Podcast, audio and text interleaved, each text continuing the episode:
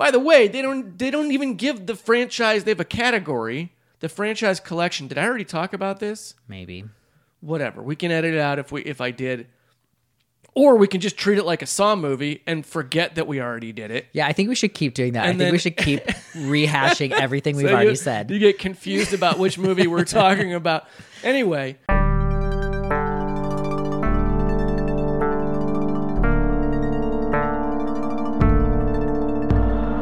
Relax. I just want to look good for the boys.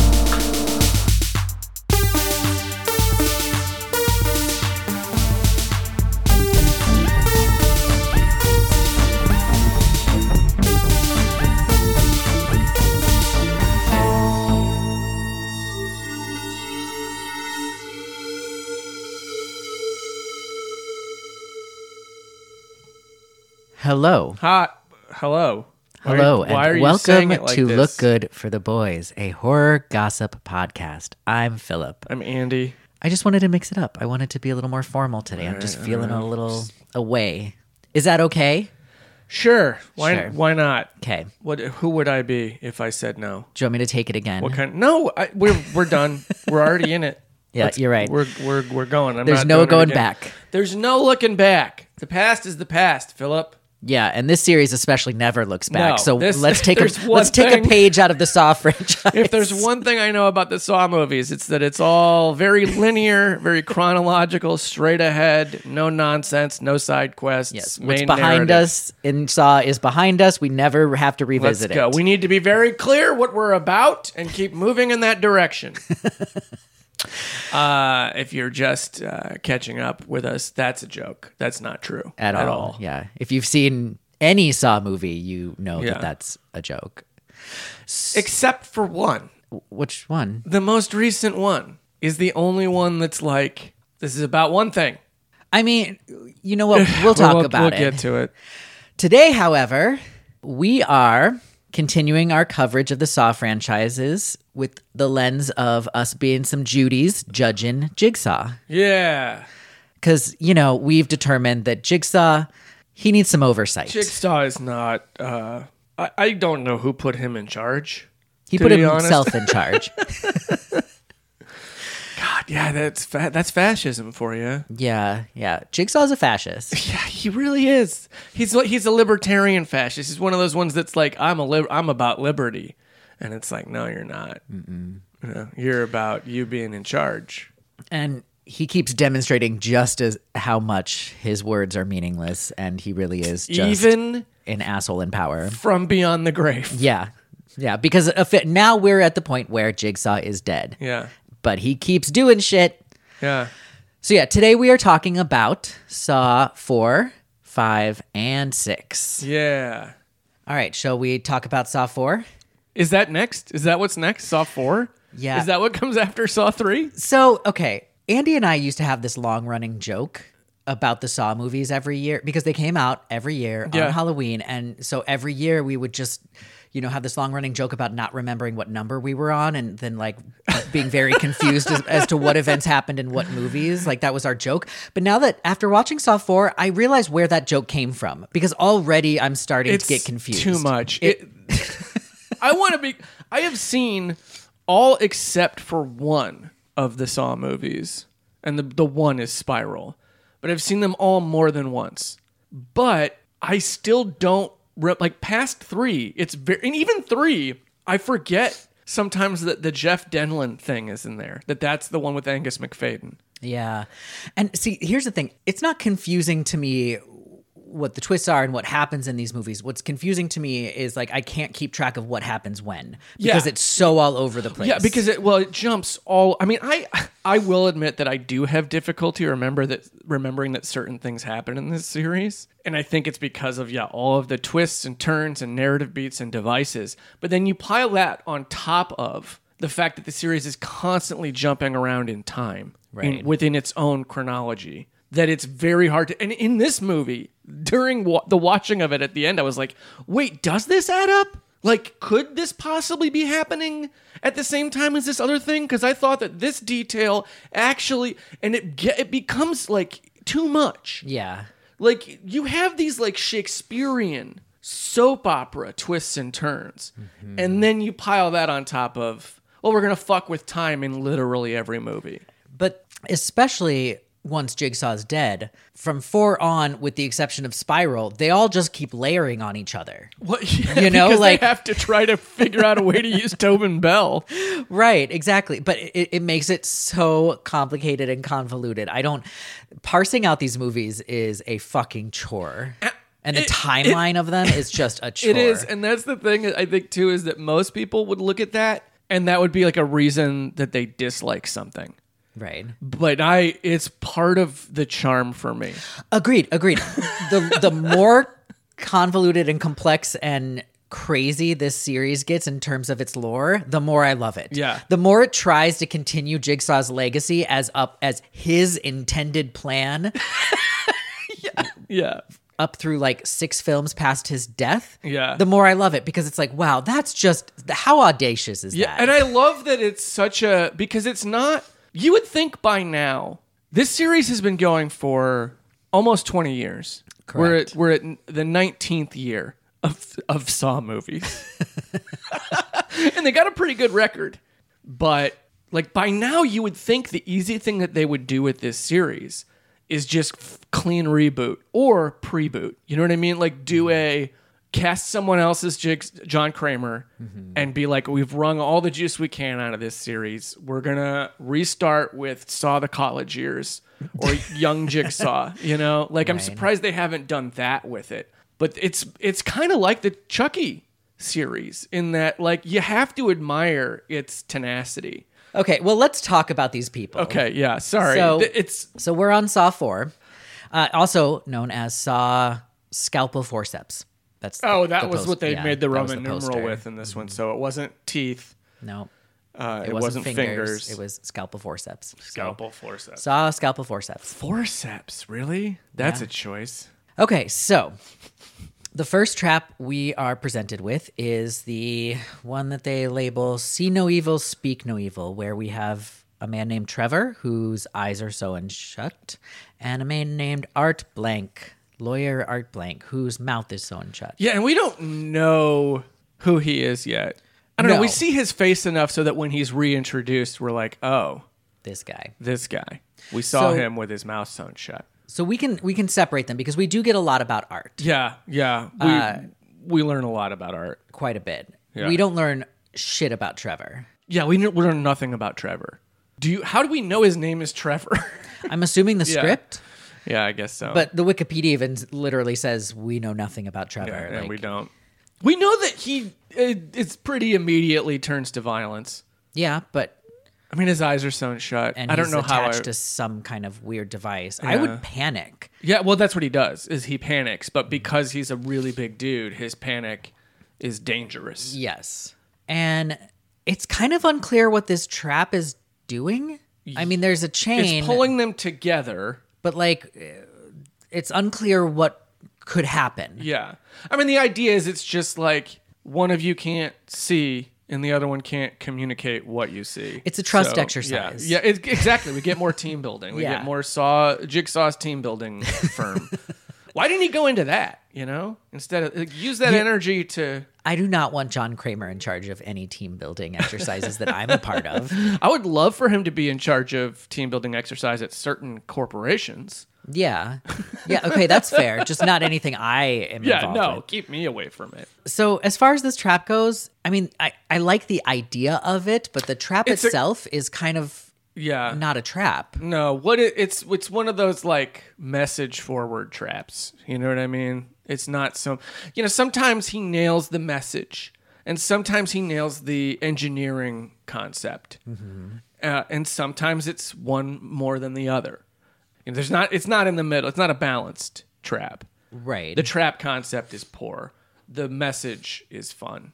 Yes, and I love the idea of having this trap where one person can't see and one person can't speak, but I just wish that it had been, I mean, it wasn't even presented to them. It's not fair to put people in a trap like that requires unique kinds of communication and not tell them. Yeah, this is one of those traps that was really clearly more about getting Art to a certain place than You know, because again, we learn nothing about Trevor. We don't know, like, what direction would things have gone in if Trevor had survived this trap? Yeah. How's he going to hold, you know, the people later? How's he going to hold Matthews? Maybe Trevor was another lawyer that Jigsaw had, because we know, you know, they have employed multiple lawyers. Yeah, yeah, so maybe he just put two of his lawyers in a trap, Jigsaw, and whoever survives gets to be the head of this, you know, whole rigmarole.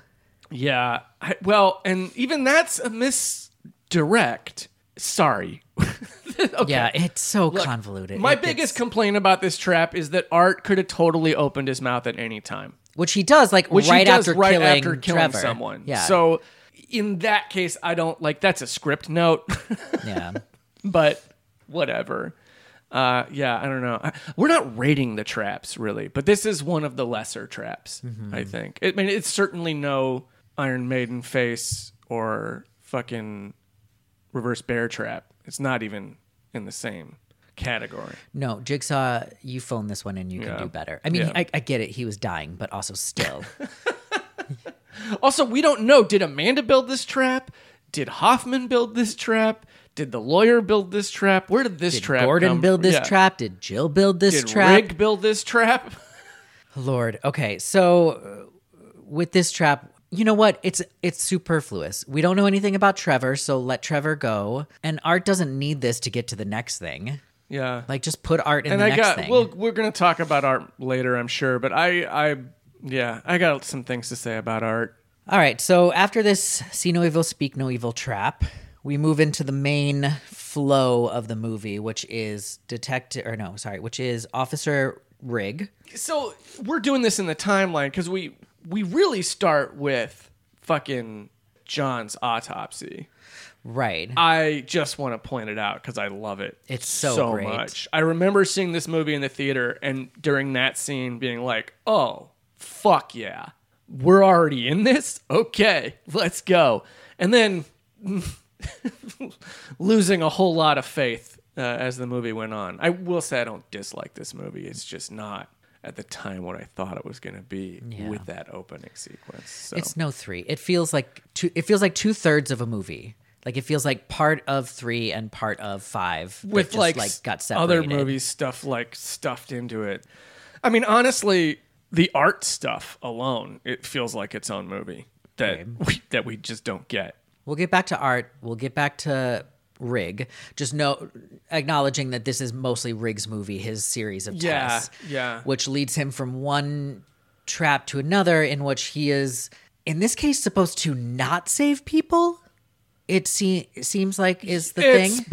It's bizarre. It's really confusing. And it's hard. This is, again, it's hard to know how much of this was part of John Kramer's plan, how much of it is...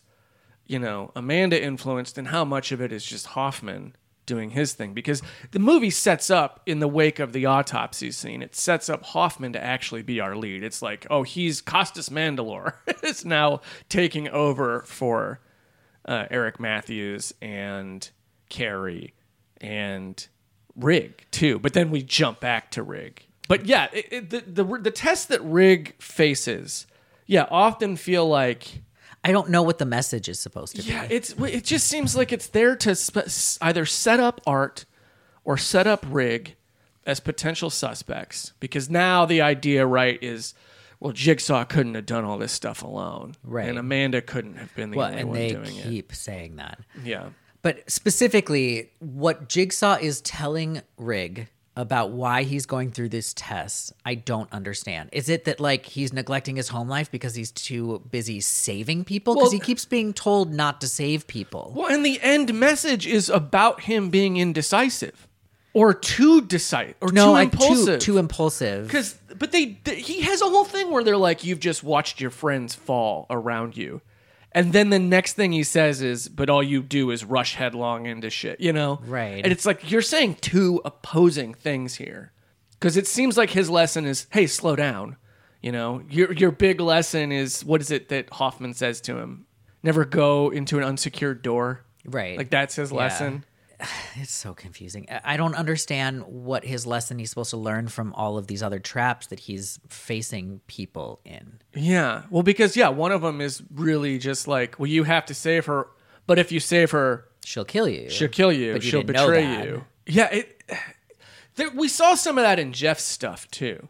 Of the like, I don't get what you're supposed to learn here. Are you supposed to save this person or let them die? And in this case, it seems mostly just, well, you got to let them die. Yeah. Yeah. It's so bizarre. So since we're on the subject of Rig, I'm just going to say it. Rig shouldn't need to be tested about anything. Of all of these like police, cop, detective, FBI agent characters, Rig to me is probably one of the better ones. Yeah, I like Rig.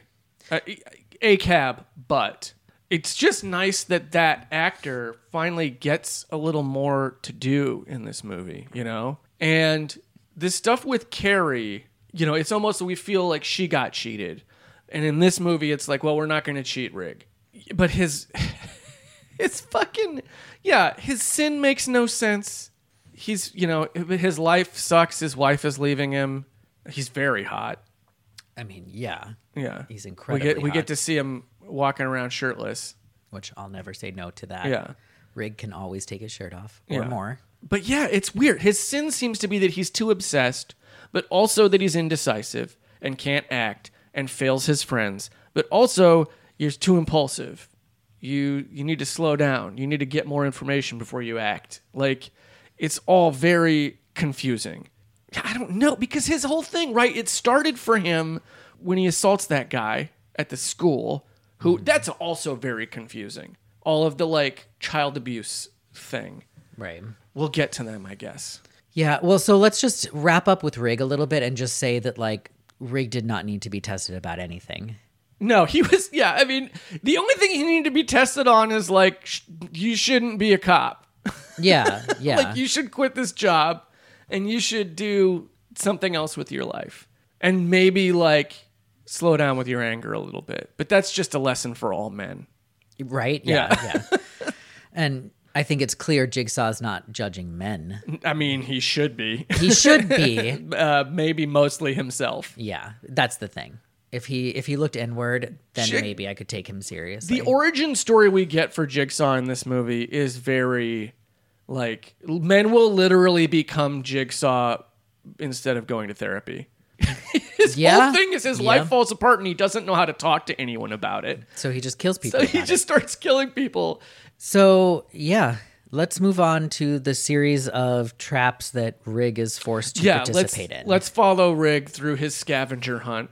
Because now we're out of the escape room. We're out of the weird dark ride of, you know, Jeff walking through his... haunted attraction, and now we're in a full-on citywide scavenger hunt. Yes, we are, and it starts with Brenda. What is her deal? So I looked this up. Okay, because it's not clear. Yeah, well, because the movie never lingers on anything long enough to let us see what the fuck it's trying to show us. So those pictures are all of Brenda recruiting and pimping younger girls for sex work. She was... trafficking. Yes. Gotcha. They really don't lay that. Like they refer to her as a pimp at one point, but it's almost in a way where you're like, you don't know who he's talking about. Because it's Strahm, I believe, right? Who's like the pimp, the fucking whatever. And you're like, wait a second. But no, in this case, it is actually that Brenda is recruiting people. Who is she recruiting them for? Well, I mean, she's just being a pimp. She's but we don't get any other follow-up on that. Right. They just erased that entirely, I guess. I mean, look, she is an entrepreneur. She sees a need. She's a woman in a male-dominated industry. We don't know if Brenda is recruiting underage women, if she's like using, you know, kind of Andrew Tate fucking tactics to recruit women, if she is just working explicitly for Jeffrey Epstein. Or if she's actually trying to, like, you know, create an ethical niche in the sex working industry. Maybe she's trying, maybe it's one of those things, right, where she's actually trying to help, you know, but she's getting like shut down by the Ashton Kutchers of the world who are like funding the wrong people, you know? Yeah, because she's a woman, so a woman shouldn't be... Yeah. She's probably not even recruiting anybody. It's probably just like John Kramer watched a QAnon video or something. Like he fell for some Pizzagate scam. He thinks that she like... he like watched Sound of Freedom and went after... Because look, you know John Kramer at least listens to Rush Limbaugh. in 2004. Oh, for sure. Yeah. Anyway, so we don't know what her deal is. Yeah, I mean, I just don't want to blanket condemn people involved in the sex working industry without knowing more about like what. Well, she's put into this position by Jigsaw because it's like he's a cop and she's definitely concerned about that. Mm-hmm. And he's going to send you to prison or whatever. So I feel like, at least according to the reality of the movie, what she's doing is we can probably assume that it actually has victims. Yeah, that's fair. That she's actually harming people. But then again, it's like, you know, I don't want to fall into that, like, if you don't have anything to hide, why are you afraid of the cops thing? Because, of course, you'd be afraid of the cops if you're working with sex workers, whether you're in working actually in their interests or otherwise. Like, the cops are not your friends. So it's understandable that she would be, you know, hesitant to trust a cop. I don't know. Yeah, whatever absolutely. Her deal is, we don't hear it from her mouth. You know what I mean? Right. We don't know what's going on with her. So does she deserve a scalping device? I mean, I don't know if a lot of people deserve a scalping device. Right. But my inclination is to set Brenda free. Yeah, give her a haircut. Get her out of there. So, and also, I would also say that trap is not interesting enough to, like, save for something else. I don't know. I kind of like it a lot. You like a scalping trap? Well, it's just so simple. You know, there's something elegant about its simplicity. Mm-hmm. But also it doesn't have a message. It doesn't have a theme, you know? Right. It doesn't really have that kind of a concept. It's just like, oh yeah, it has your ponytail caught in it and it tightens it until it scalps you. Yeah, you know what? I say it out loud. That's vanilla. Mm-hmm. Yeah. I get it. Pull my hair. Sure. The only person that I would put in that trap that would feel thematic is Sindel from the Mortal Kombat series. Right? Like, because it's like, you've used your hair to murder innocent people. I want to see Jigsaw as a fighter in a Mortal Kombat game. I mean, they've done Freddy, Jason, and Leatherface, right? Yeah. Time to put Jigsaw in. They probably have. I mean, and we just don't know about it. I don't know. There's a new Mortal Kombat coming out. Maybe there's a Jigsaw. Oh my God, if they made a Jigsaw one and all of his fatalities were traps that just like came out of the ground and gotcha. Or like, no, the game like stops for like a 20-minute montage of John Kramer building shit on the screen.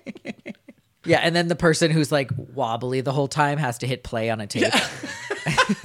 It makes the fatality last another 45 minutes. Right. Like the other player has to do a mini game within the fatality. Like this is actually a lesson. Like, it becomes a full movie. Mortal Sawbat. Moving on, we have Ivan Landsness. Ivan is explicitly a rapist. Yes. And an unapologetic rapist. Unapologetic. And not just unapologetic, he's lying. You know, I mean, I guess if you're going to be an unapologetic rapist, you also are going to lie. Although if you're unapologetic, you should be, you know. Well, you can be unapologetic about something, but still not want to be caught. Still understand you're going to have consequences. Yeah. Yeah, he sucks. And he says that he's reformed, but there's a part of me that's like, oh, that's an interesting idea. If like this movie that is a lot of propaganda, despite being completely about how cops are corrupt and evil, mm-hmm. It still is like doing the cops aren't cops enough, and that's the problem, you know. But like, I thought, oh, if he has been to prison, you know, this is an interesting statement about like the inability of prison to reform people. You know, because he's like, I paid for it. But then you find out he's been acquitted 3 times. So It's like, has he even been to prison for this? I mean, does it matter? No, because he's still doing it. Fuck him. And he is unapologetic. Yeah. And you get to see him pulled apart. This is a great trap, It is a great trap. Yeah. He has to gouge his eyes out in order to get free of the trap. To not be pulled apart by the restraints on the the posts of the bed that he has used to restrain. And look... Well, let's just say that I feel like Ivan actually deserved what he got, and I would leave that be. Yeah, no, Ivan definitely, fuck him. You know, I definitely want to be the person that's like, people can reform, people can change, like you have to believe that healing is possible. He had many chances. But this guy in particular, it's like, we got to just like keep the world safe from him. Yeah. So, yeah. I guess good one, Jigsaw? Yeah, well, that's what I'm saying. You did it right this time? Yeah, we're as Judy's judging Jigsaw, we're going to just... We're going to leave this one alone, okay? As justified. Yeah. These Judys judge you as justified, Jigsaw. So then how do you feel about Rex and Morgan? Rex, the abusive father who got away with it. I mean, obviously, fuck a child abuser. Right. You know?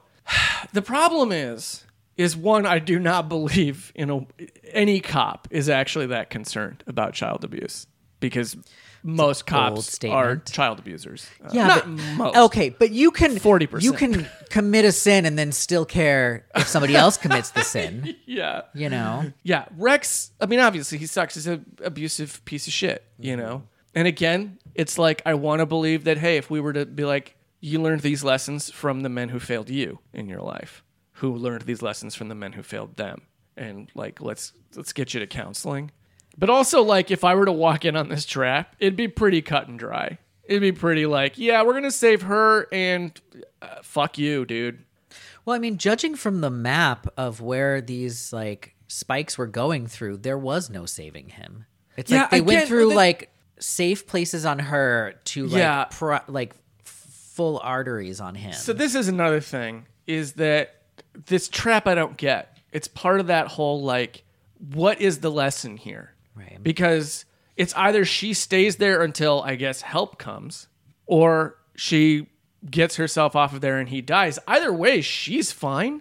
Yeah, and what bothers me about this is that Jigsaw's whole thing in this situation seems to be like freeing her from an abusive situation by abusing her. By abusing her also, yeah, exactly. And it's not a life or death thing again, right? Like it's not a live or die, make your choice. So where is that? Like his whole thing is people don't appreciate their life until the threat of it being gone is presented. You know what I mean? So that's not at work here then. No. So that's why I say trash the trap, free Morgan, and put Rex in a different trap. Yeah, the whole thing about like, you let people abuse you, so let me abuse you. And that's going to teach you to not let yourself get abused. Yeah, it's 100%. You are victim blaming. Mm-hmm. And and this is not going to help her. And that's fucked. Yeah. Like, hey, if you, to get over your abusive relationship, you have to murder your husband by going through intense psychological and physical pain. Like, no. And yeah, the trap is just also kind of like double impalement, acupuncture. You know, for one, that's not really the ties that bind. That's not. I don't think you can use that terminology here. Although this is literally trauma bonding, because trauma means piercing. So she's literally bonded to him through actual trauma, but it doesn't work. It's a bad concept. No, like chain him to her in some situation where they're both conscious and have to do something. This doesn't make sense. No. So here's my thing. You get rid of this trap, you free Morgan, and we don't have a trap on hold right now. So we just like table Rex for a different time when we can find a trap. See if we can find another trap to fit him. Yeah. But I mean, he does deserve a trap. Yeah, for sure. Let's get that guy trapped up. Morgan, you can go. So yeah, let's move on. We jump back in time a little bit. Oh, to Cecil. Cecil, his first victim question mark? Unclear. Is that where we're at now? Currently, it seems as if Cecil is his first victim. Cecil is the first victim. Currently. Yeah, currently. Future movies as of this point in the movies. May go back on that. But I love this trap. It's a great trap. It's simple. It's elegant. It has a point. And it's a bunch of knives in your face. Yep. What's not to love? Yeah, and he has to push through the knives to get out of the trap. And that's it. You're right. It's so simple and elegant. It's so simple and elegant. I have two notes. Okay. And this is fine because... this is the thing. You watch Jigsaw grow, right? And this is an early work from him, so it's not going to be as mature or as confident, of course, right? Yeah. The theme is a little muddled because it feels like this is a trap he designed for someone else, like that would be concerned about what their face looks like. Yeah. And then just ended up with Cecil because he puts Cecil in this trap and it's like, we're going to bring your inner ugliness to the surface. And I'm sorry, but if you say that to me, my next question is, are you saying I'm pretty? Because it sounds like you're saying I'm pretty because I'm not ugly in my face and you want to make my face ugly, which means you think that I'm pretty. Thank you. Now I'm going to push my face through this wall of knives. Yeah. It just feels like Cecil's not the guy for this trap. No. Also, it breaks. That's the problem with it. Yeah. Like as Cecil is trying to do it, he shakes a little too hard and it breaks. not great craftsmanship, it falls apart. Yeah, but he does get out of it. Okay, we like the trap. It needs an update, and it needs to be given to somebody who was more deserving. Yeah, Cecil's not the guy for this trap. It is funny that then he just immediately stumbles into a bunch of coiled razor wire. Right, yeah, like trying to attack John. Yeah, I just don't. So, does Cecil deserve a trap? Cecil's the scumbag. But it's also like, I want to say, there are assholes who probably deserve traps in every walk of life, right? Yeah. In every group, in every, like, but there's something about it where it's like, he is tied up in the Jigsaw story in that this is a story about, just like Death Wish or Breaking Bad or Death Sentence, also directed by James Wan, which is very much a light remake of Death Wish. It's just about white, regular, liberal guys having a little thing go, a little, not little thing, but like having an actual tragedy happen in their lives and then immediately turning into like ultra conservative, nearly fascist vigilantes. Mm-hmm. And that's what we're seeing here. Right. Is like Jigsaw just becoming a Reagan-era Republican, essentially. Because the other thing I want to point out with Cecil's sin, it is, I think, pretty specifically AIDS-related. Like the judgment of him. Because he says, as a drug user and a hustler, you played roulette with other people's lives.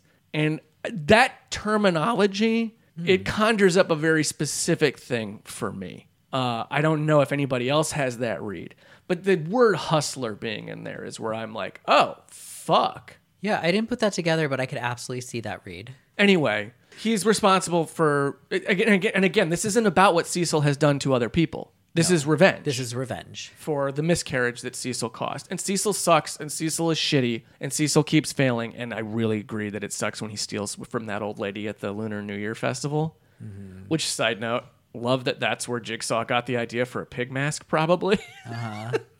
Here's the thing, though. Cecil was at this clinic. Like, he was getting help. And it does seem to be a very good clinic that is offering, like, harm reduction kind of methodologies. So maybe he does deserve a trap. Maybe... Yeah, it seems like he has probably really hurt people. Yeah. So it's difficult because I have sympathy for him. Right. You know, like, but he's clearly desperate. Yeah. Also, I want to point this out. This is so weird to me that Jigsaw makes a tape for him and then just does it live. Yeah. Like, doesn't play the tape. I want to say it's the only time that we see Jigsaw watch his trap in motion in person. Yeah. But I mean, it's his revenge. He needed to see. Well, it's also like probably why he decided, well, I shouldn't be there. Because if the trap breaks and they get free and I'm right there, they're going to try to kill me. Right. And I have cancer and I'm dying. Okay, so Cecil... I don't know. It's weird. I feel like just, John, don't close the clinic. Let the clinic keep going. Right. You know? And don't abandon your low-income housing development, you monster. I mean, yeah, he's a monster. So, okay, Cecil just needs more help. Yeah, I hate to be so bleeding heart about him, but yeah. Well, then should we give the knife chair to Rex? Let's fix that knife chair up, and let's give it to... Here's the problem, though. Rex is going to think we're calling him pretty. It's fine. And I don't want to call him pretty. I mean, it's still fine. I mean, we're still having the message of we're going to be bringing your ugly to the outside. Yeah. You know? Because that's his whole thing, is he was like burying his abuse. Wait, I say we put him in the rack trap from 3. Really? If we still have the rack trap from 3, we put... I mean, traps can be reused. These are very durable traps. Yeah, and also the rack trap is pretty fucking sturdy. Yeah. I feel like that's one of those easy cleanup things. It's like a coffee maker. You just rinse it out and you're good. You can put more in. Yeah, and let's not be wasteful. These can be reused. Yeah. So, okay, sure. Rex can have the rack trap. Let's put Rex in the rack trap, because that's the whole right. You've used your limbs to abuse the other people around you. Yeah, okay. You've used your body, like the same thing with you've used your body. I will say this is okay. Again, not to defend Ivan, but the terminology, especially of you've used your body, it feels a little fat phobic because it's like you've used your gross, repulsive body, and I feel like they wouldn't focus on that if Ivan were like conventionally beautiful. Probably not.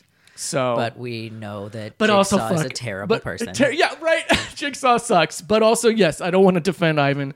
But yeah, you could say that like you've used your body to, you know, your arms and legs to punch and kick people who are defenseless, you know, and now you break them so that he can't. Dude, you know what I would do though is if I were Jigsaw and I were putting Rex in the rack trap, I would adjust it so that when his limbs twist, they then start hitting himself. Like you put like some hydraulics on the thing so that they twist. Great. I like that a lot. So that and then have Jigsaw tape playing that's like, "Why you hitting yourself? Why you hitting yourself? Why you hitting yourself? Stop hitting yourself." And then the Billy puppet laughing. All over and over again, as you then don't twist his head around, but just beat him to death with his own arms and legs. I love that. Right? Come on. I think we only have two more people to talk about. So Eric Matthews, we've talked about him enough already. He deserved what he got. In fact, you know what? I don't want to say the ice blocks weren't enough for him because he suffered a lot leading up to that. I love that they let him heal for 6 months. Right? In incarceration just to do that to him. That's hilarious. And you know what? I'm okay with all of that. Yeah. Yeah. No notes. No notes. Eric, the ice blocks, it's beautiful. Mm-hmm. Chef's kiss. It doesn't mean anything, but I don't care. Yeah. It's great. And then, I mean, we haven't really covered all of Art, but do we have anything to say about Art? He's just a lawyer. The movie presents him as a slimeball attorney. Who I think is connected to a number of these other victims. He defended Ivan. He defended Rex. Like, he has some truly awful people for clients. Yeah. But also, like, he's trying to build low-income housing, you know? And, like, sure, he could be a shitty developer, but, like, I don't know. It seems like he truly believes in that cause. Okay, maybe, but like he could also be just like turning himself into a slumlord. It's hard to know. It is hard to know. And he's building low-income housing on the back of like rapists. The thing is this is definitely like a propaganda reactionary portrayal of a defense attorney, of like the slime ball attorney that's helping the evil people get off. Oh, yeah. And in so far as that is true in this movie, yeah, he sucks. I like it when he's getting to play Jigsaw for a minute. Mm-hmm. That's fun. He's like fun in that. Yeah. I love him.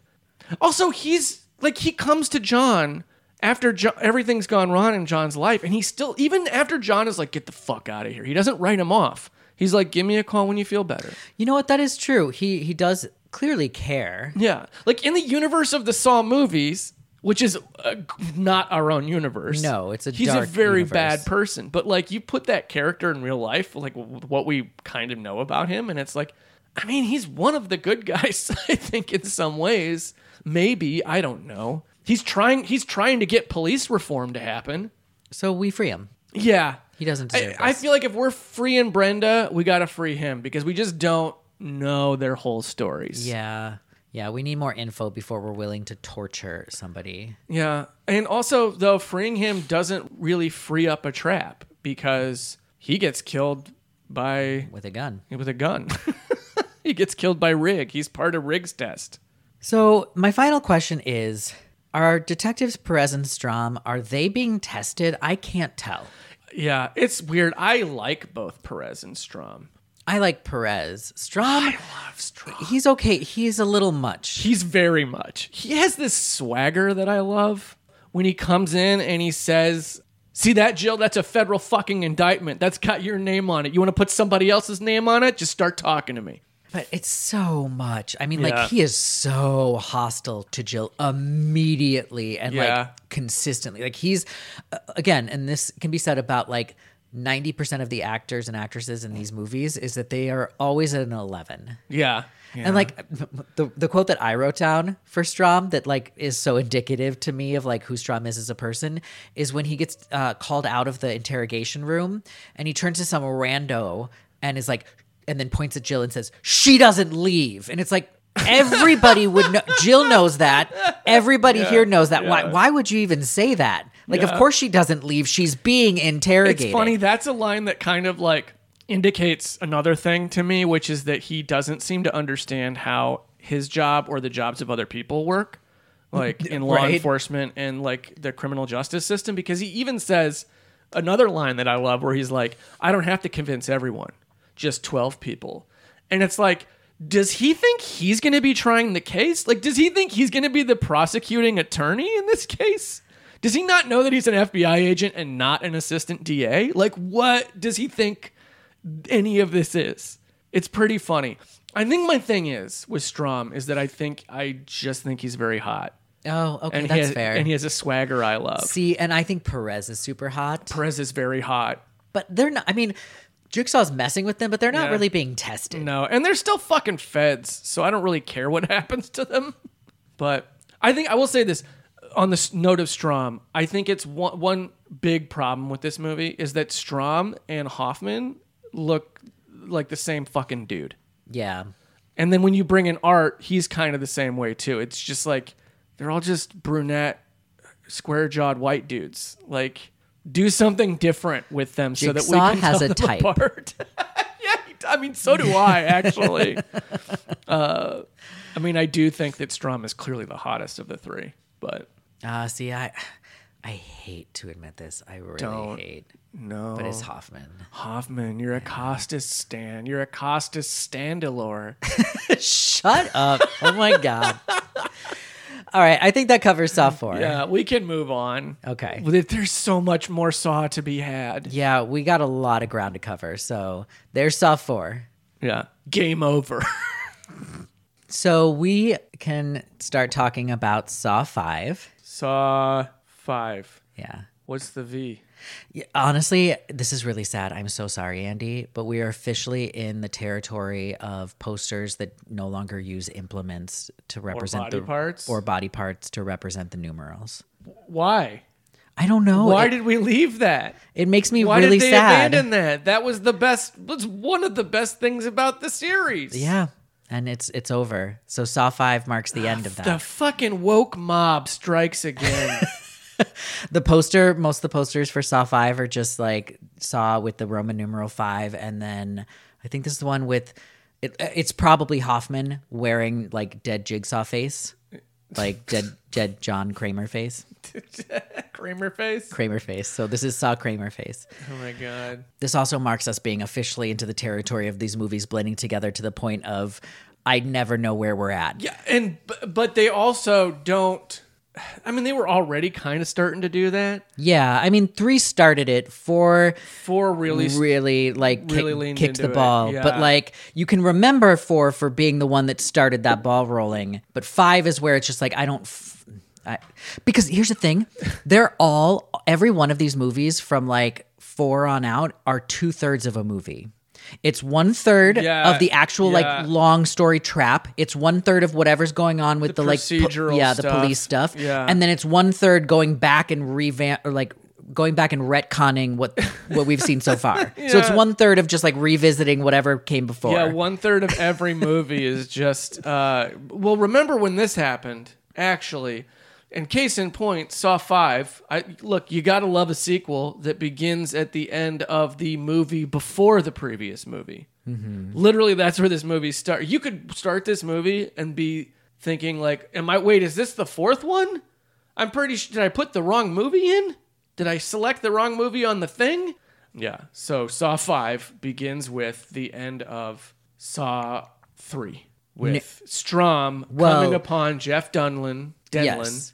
Which is that's the end of Saw 4. Yeah, well, but that's the thing is that the end of Saw 4 is actually the end of Saw 3. Yes. So the beginning of Saw 5 is the end of Saw 4, but it's also the end of Saw 3. Yes.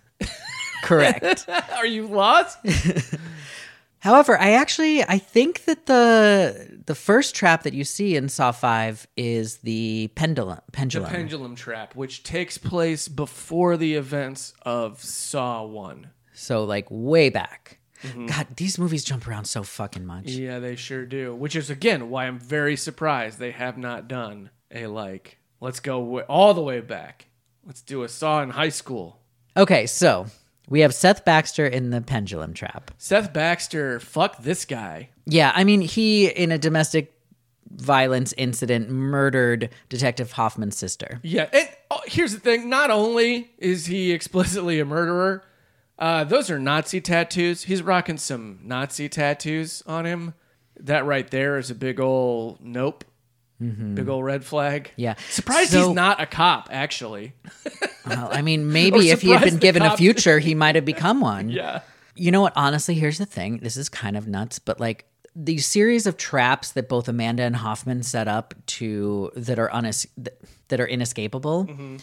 I'm very against that idea, obviously. Yeah. For a lot of reasons. Yeah. This one I'm okay with. Yeah, I kind of like that he actually did the thing he needed to do to get out and then suddenly realized, oh shit. It doesn't matter. Doesn't matter. I'm going to get sawed in half anyway. Yeah, plus it's a Poe reference. I like a Poe reference. Mm-hmm, always. You know? It shows that you're literate, Jigsaw. You're not just a STEM guy. Well, I mean, you appreciate the humanities as well. This was a Jigsaw copycat. This was Hoffman. This is literally Hoffman. Hoffman doesn't know that story. He's not read it. Can Hoffman read? Is the next question that I have. Right. Yeah, he beat up kids that read Edgar Allan Poe for sure. So yeah, we're gonna leave that one alone. Yeah, no, he can. That's look. It's a good trap. It's a Nazi getting cut in half. What's better than that? My only problem with the like verbiage of the trap, like say if we took this trap and used it for somebody else, obviously mm-hmm. Who gives a shit about Seth Baxter?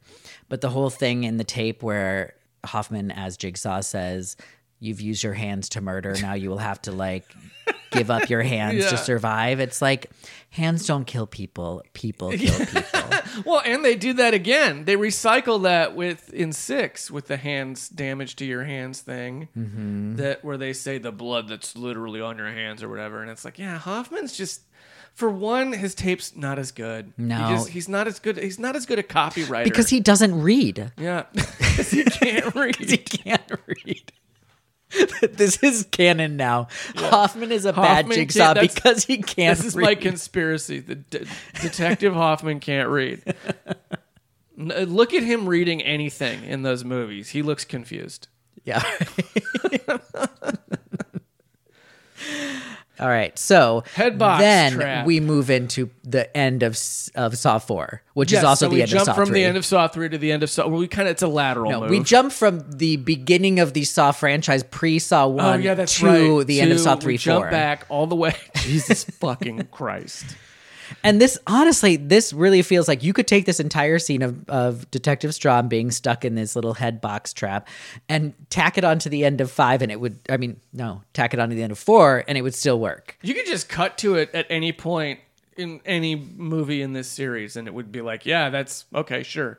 Like there is a way to cut 4, 5, and 6 together as one, maybe 2 hour and 20 minute movie that makes total sense. In linear order. Yeah, in linear order and feels like a full movie. Yeah, yeah. Okay, but the headbox, it seems like from what Strahm deduces later in the episode that the headbox was just meant to kill him. There was no way out of it so that Hoffman could come out as the hero. Yeah. Yeah, Hoffman did the one thing you're not supposed to do as a Jigsaw, which is to underestimate a person's will to live, and he underestimated Strahm's will to live. Strahm will give himself a fucking emergency tracheotomy with a pen? Yep. Yeah. That's great. I really love that. I already was Team Strahm. I was already a little bit of a Strahmantic. Aww. And that really made him so much hotter to me, that move, that emergency tracheotomy. And then the next scene is him just like, he's got a gravelly voice, but he's fine. Mm-hmm. His voice is hotter. That made it better. Yeah, what are you talking about? Now. Yeah. The thing about Strahm to me... I need to talk to Jill Tuck again. I have a throat fetish. Nope. That's weird. That didn't come out right. No. The thing about Strahm to me is that he's not a guy that I would ever pick up in a bar, but goddamn did he just win me over in 4, 5, and... Throat goat. 4 and 5, yeah. He is the throat goat. But so his only sin in his 2 traps, which we'll talk about the other one later, is just getting too close to Hoffman. Yeah, right. Exactly. That's he's just too good at his job. Yeah, that's his problem. Considering both the police and FBI presence in these movies is impressive. To even be okay at your job in these movies is impressive. But okay, let me phrase that. To be okay at your job in like law enforcement in these movies and not be a part of Jigsaw's like plan is impressive. Yeah, it is. And I mean, again, you know, obviously ACAB and, you know, that includes feds. But look, this takes place in a different universe. Yeah. This is not. And, okay. Anyway. So now we get into the full bulk of the what the traps are in this movie. Yeah, like this series of who's being tested. So we have this group of people who all were involved in this fire, burning down this building so that this real estate company could develop it, and 8 people died in it. Yeah. The main game. Yes. So we have Ashley, who faked a fire inspection report for this fire. We have Charles, who was a journalist who buried the story. He was paid to bury the story. Yeah. We have Luba, who took bribes to give the building permit. This is the building authority, permit authority or whatever, right? Mm-hmm. Yeah. We have Malik, who is a drug addict who was paid to set the building on fire. And finally, we have Brit, who orchestrated the whole thing. Rich kid, drug addict too. He's a privileged boy from money. So that's our 5. And they're being sent through a series of tests. Which, man, okay, let's talk about the first one, the necktie trap, where they're all stuck. This is, yeah. Okay, so they have something around their neck. Yeah, that's pulling them towards these blades that are crossed scissors style. Yep, that could decapitate them. Yeah. And in front of them are these boxes of keys, and all they have to do is get to their box, but pulling against, like, heading towards the box pulls everybody else back towards the blades. Yeah. Can I say I actually, even though you don't find out this out until towards the end of the movie, I kind of love the twist of this trap. The thing about this trap for me is I see that immediately. And I then spend the rest of this movie being like, oh yeah, these people all fucking deserve this because they just didn't see that. Yeah. Well, here's a problem I have with a lot of Jigsaw's traps is that in his recordings, he talks very, like, he waxes poetic. He talks very, like, he's very verbose. Yeah, but also he's not very direct. And he never actually tells you what your lesson is, even though he heavily implies it. Right. But not only that, he often does, like, sometimes he will tell you exactly what the trap is and exactly what you do. Other times he'll give you like clues and hints, like it's some fucking escape room. And then he'll set a minute timer.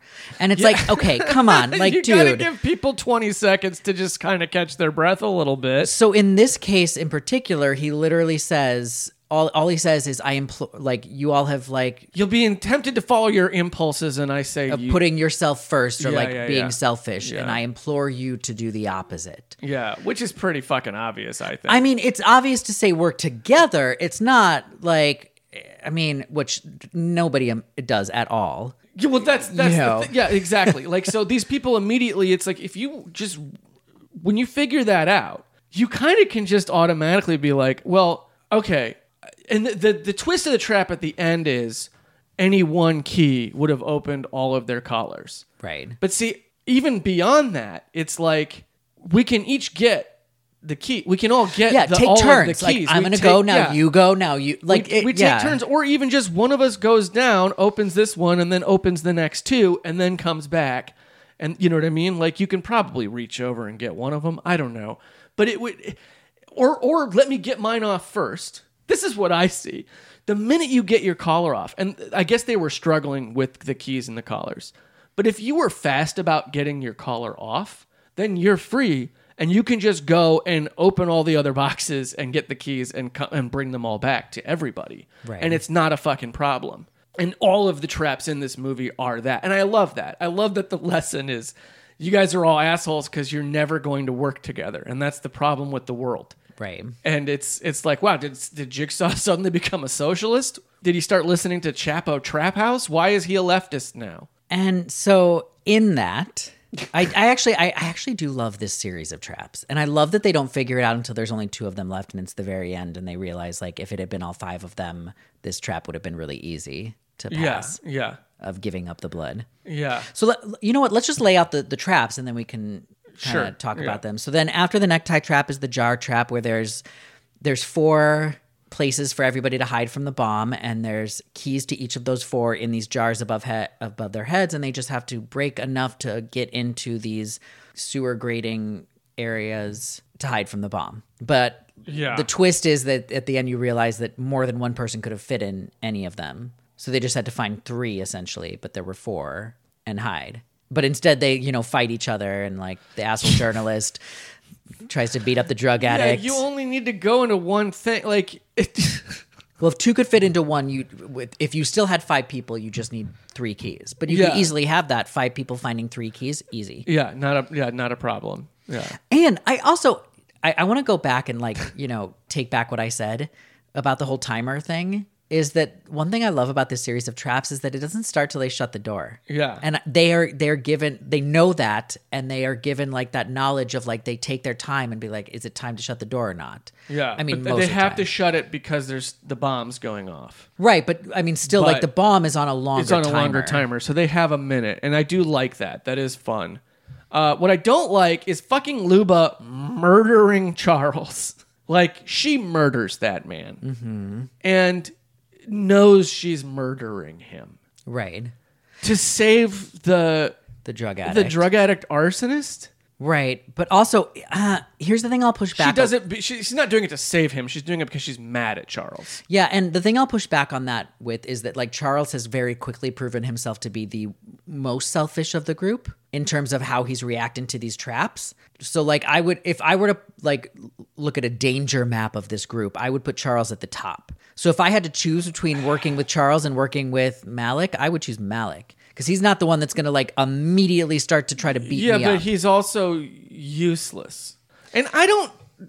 What does Charles do? Okay, so you're saying that this is a utilitarian approach to who's best equipped to deal with these traps. Actually, It's just you might need someone to step up in a way, especially if you're trying to get everybody to survive together. And I would definitely trust Charles over Luba because Luba, like, pretty clearly is going to double cross everyone. Right. And I don't know. I don't think Charles does anything to warrant him being like, I mean, okay, yeah, he sucks. Mm-hmm. He's an asshole. Yeah, never mind. He's terrible. I mean, that's the thing. All of these people are terrible. They are. But it kind of shocks me that, like, the first thing I thought when I saw this trap is how many people can fit in one area. Like, it shocks me that not a single one of them thought this. You know, that, like, more than one person could fit in a space. Yeah, well, that's, again, they're not thinking. Right. And, like, even that first trap, it's like, if you stop and think for a minute, maybe it's like, oh, this isn't that hard. I'll take my collar off, and then I'll get all you guys. And then the next one, okay, we all grab a thing, look at it, and then two of us go into each thing. We only need three keys. We'll be fine. But, yeah, they're all like, yeah, if we think... and talk it out instead of immediately being like, fuck you, you piece of shit, I hate, you know. Mm-hmm. But that's the lesson of Saw 2 as well. Yeah. Yeah, they just needed to slow down. Yeah. So then after that, we have the bathtub trap, which is where they have to connect five electric things to a bathtub to open the door. Yeah, and they decide pretty quickly that it means someone has to die, which is like... No, they don't. Luba shoves Malik in. Well, yeah, I mean, Luba's going to sacrifice Malik because there's no way that you could be connected to all five of those and not die. Yeah, but if each person took one, right, that's the conclusion that's reached? That if there were still five of them and all five of them had each taken one, they would have all survived and just suffered a moderate electrical shock. Yeah. Or they could have just drugged Charles' body from the next room. But no, instead... you could just use a dead body that's already there. Yeah, they have a few of them. Yeah. Instead, Brit kills Luba because Luba's about to sacrifice Malik. And then Brit convinces Malik to help her use Luba's body to connect all five to get to the next room. In which you have the blood jar. Yeah. Where there's five holes... that with saws inside that you have to stick your hand in and give up a certain amount of blood, and you have to give a total of 10 pints, which each human body apparently can maybe spare five. Yeah. But if it had been all five of them, they just had to spare two. And do they survive? Like, it seems like they're alive at the end of five, but Saw 6, I think, suggests that they died. It's confusing to me because during that whole thing, you see, and I don't know a lot about the behind the scenes stuff or deleted stuff from the Saw series. I've just never been that compelled to really, like, I love these movies, but I've never been compelled to like dig deep on the series production history and stuff. So, but man, now I kind of want to. Has anybody ever written a book about the Saw movies? I don't know. Should actually. I write a book about the Saw movies? Why not? If nobody else has, you should. It does look like... There's a lot to be said, but sorry, the one thing that I didn't look into this, I want to say that specifically when they're doing the Saw trap, mm-hmm. when they're getting the saws on their arms and the blood is going into the thing, you see a lot of Malik. Like, he's the one doing most of the screaming. All the shots appear to be of his hand. It's really focused on him, and it seems like she's faking it. Wait, really? You think? This is what every time I've watched this movie, this is my read on this scene is, oh, she just said 1, 2, 3, go, and then he went and she didn't. And she's faking it and pretending that she's getting her arm sawed, and she's just going to let him put all the blood in and then pull her arm out and then when he dies, move on. That's what it looks like they're selling to me. Like, that's what it looks like there's going to be a reveal of. But then all that happens is the cop one walks in and finds her, but her arm's obscured. You can't see it. And then we never see her again. But she clearly suffered significant blood loss. I could see it being that she kind of hesitates a little and doesn't give as much blood as Malik. Yeah. But, like, she definitely gives something. It's just weird because in that scene, there's so little of her. It's just a weird decision to me, the way that scene was shot and edited. Is like it seems like it's selling me that there's going to be some reveal that she's pretending. Which, I mean, wouldn't be out of character. Yeah. But yeah, I don't know. Maybe she is dead. I don't know. So that's our core group. And my question to you is, do they deserve this? Yeah, sure. All of them. Yeah. You know what? I'd agree with you. Yeah. I don't care. They don't deserve it. But, like, they're pretty clearly all not people that are ever going to think about helping. You know what I mean? Right. Like, if this is their reaction in a life or death situation. And I hate to be like, I want to be clear. I still think Jigsaw's an asshole. I still think that none of the reasons here are pure. I still don't buy when John Kramer says shit like, I've never killed anyone. Bull fucking shit, dude. Okay, I want to add some asshole things he says in this movie. Oh my God, he says a lot. This is like probably his most egregious in terms of his dialogue, where he says things like, to Jill, his wife, ex-wife, about her clinic, her methadone clinic, her addiction clinic, he says... What does he say? He's like, I permitted, indeed encouraged your work, like, for too long. And it's like, fuck you.